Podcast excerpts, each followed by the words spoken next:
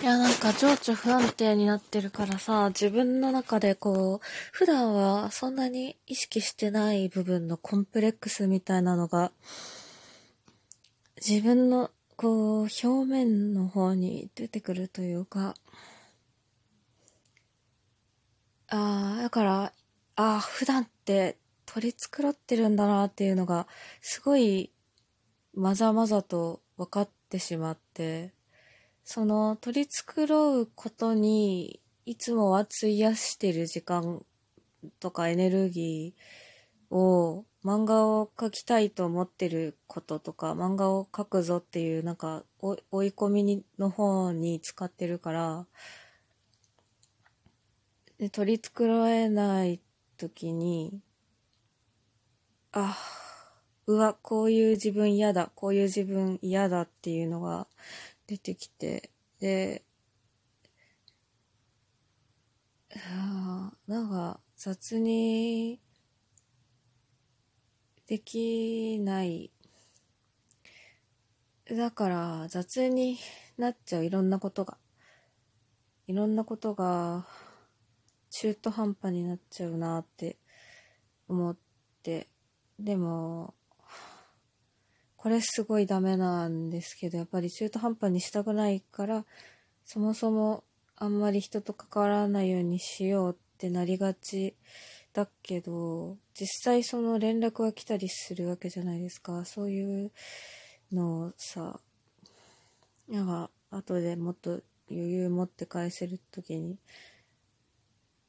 あ取り繕える時に返そうと思ったり、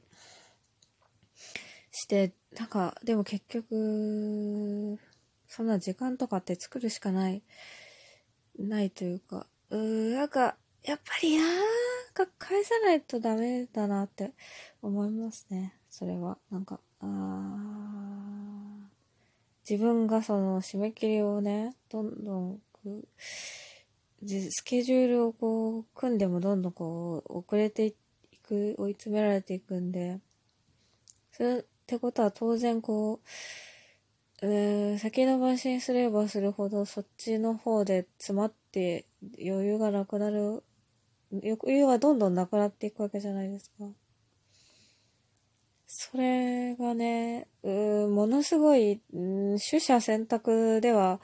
あると思うんですけど、本当にね、今書けるぞっていう時は、確保を選んでもいいなって思うんですけど、で実際かけてなくて、なんか、とにかくこう、うん、足踏みしてる時に、まあでももっと足踏み続けたらかけるテンションになるかも、みたいに思ってる時には、なんか、えー、そっち優先した方がいいんじゃないかなっていうのが最近の感じですね。うんそこで、うーん、なんか、や、やらなかったとしても、な、なんだろう、なんて言うんですかね。あジンクスみたいな感じになっちゃうというか、やってる間、自分が集中してるっていう、が自己暗示かけてる時間みたいな感じじゃないですか。だから、こう、あんまりこう、うん、人のことを強く考えると、また、一からやり直しになっちゃうんじゃないかなって思ってて、そこはでも、えー、その時次第かなと思うんですけど、なんかやっぱ孤独になる作業でもあると思うんですよね。まあ自分自分になっちゃうって言ったんですけど、前回、自己中心的、身勝手な自分で自分のことばっかりになっちゃうっていうの、うん、それが、でも孤独になり、なる作業イコールだなというか、うん、自分一人しかいないっていう気分にまで持ってくっていうのが、うそれがある意味すごく大事で、なんだ、孤独にな、それが、なんだろう、それはやっぱりだから、孤独と自分勝手って、すごい、近いものなんだなっていうか、うん、エルサがあれですよね。もう遠くの人里離れた場所に行って氷の城を建てるみたいな、ああいうことっていうか。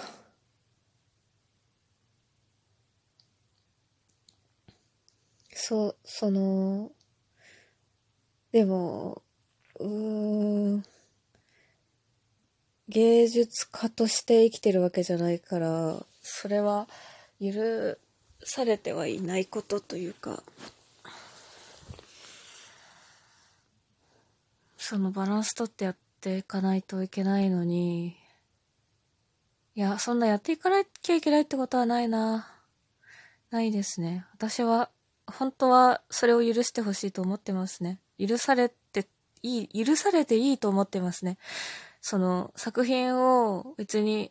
それ、その作品自体を世に出すとか出さないとか関係なく、自分がその人、私はなんかみんな芸術家だと思ってるんで、その人がその自分の芸術を表現するとき、誰に迷惑をかけてもいいぐらいのことは正直な話を持っていて、いや、迷惑は迷惑はね、うーん、そうですね。私は別にかけてもいいとは思ってますね。ただ、それの報いはあるというだけで、というか、私は人が何かをしちゃいけないっていうのは思ってなくて、うーん、なんだろうな。いや、その、しちゃいけないことがあるんですよ。しちゃいけないことはあるけど、何かをしてはいけない人はいないというか、うん。ええー、わかんないな。まあ怒ってるからっていうのもあるんですけど、怒ったことに対して、怒ったってことを否定できないっていう、あ、この話はちょっとまた長くなっちゃうんで、あれなんですけどね。とにかく、これは絶対に許されてはいけないし、やってはいけないことっていうのはあるんですけど、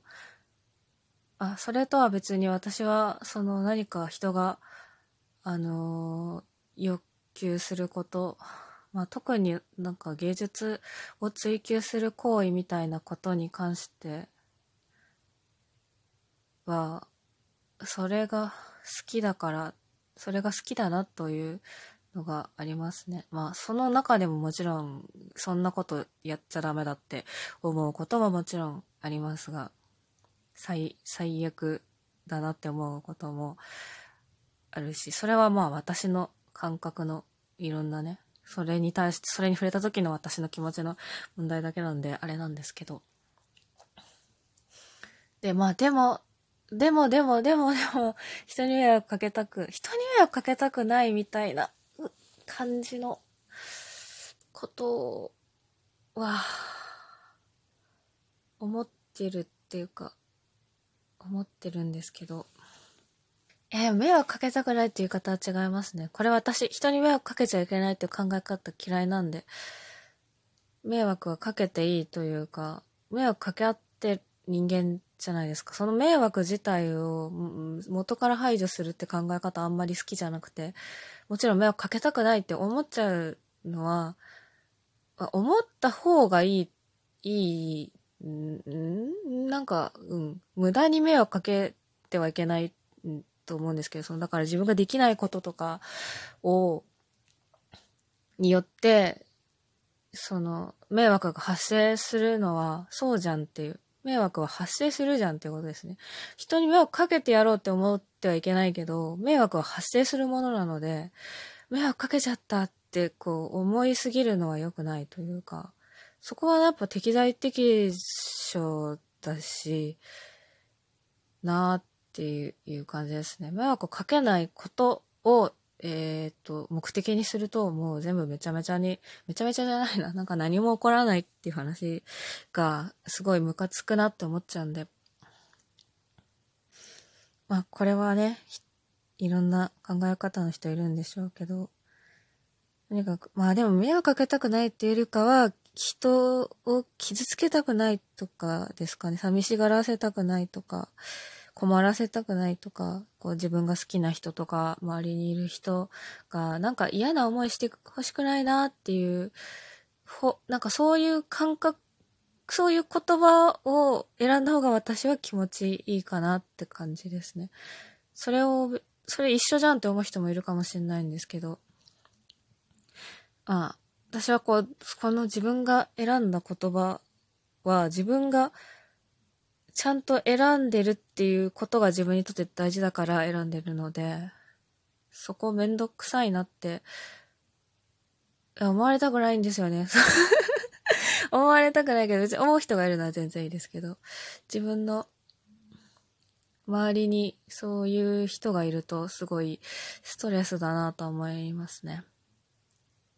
その、そこが私にとってはそういうことってすごく大事なことで、一括りにすることを嫌だなと思ってるので、でも、なんだろうな。そこは大事じゃないじゃんって思う人もいっぱいいるので、なんか、もっと他に大事なことあるじゃんって思ってる人ももちろんいっぱいいるから、それはでもそその人それぞれね大事に思うことを大事にすることが大事なんですが。何の話だったっけ？でもだからでもこれあれですね。私がコミュニケーションもっと上手くなりたいとか日常生活をもっと上手にやりたいみたいなことですね。その一つ一つのコストを下げれば忙しいって自分が思ってる時でもできるじゃないですか。ね、喋るの上手くなりたい。喋るの上手くなって、ちゃんとこう簡潔に人に伝えられるようになりたいなって思って、ラジオトークをね、やりました。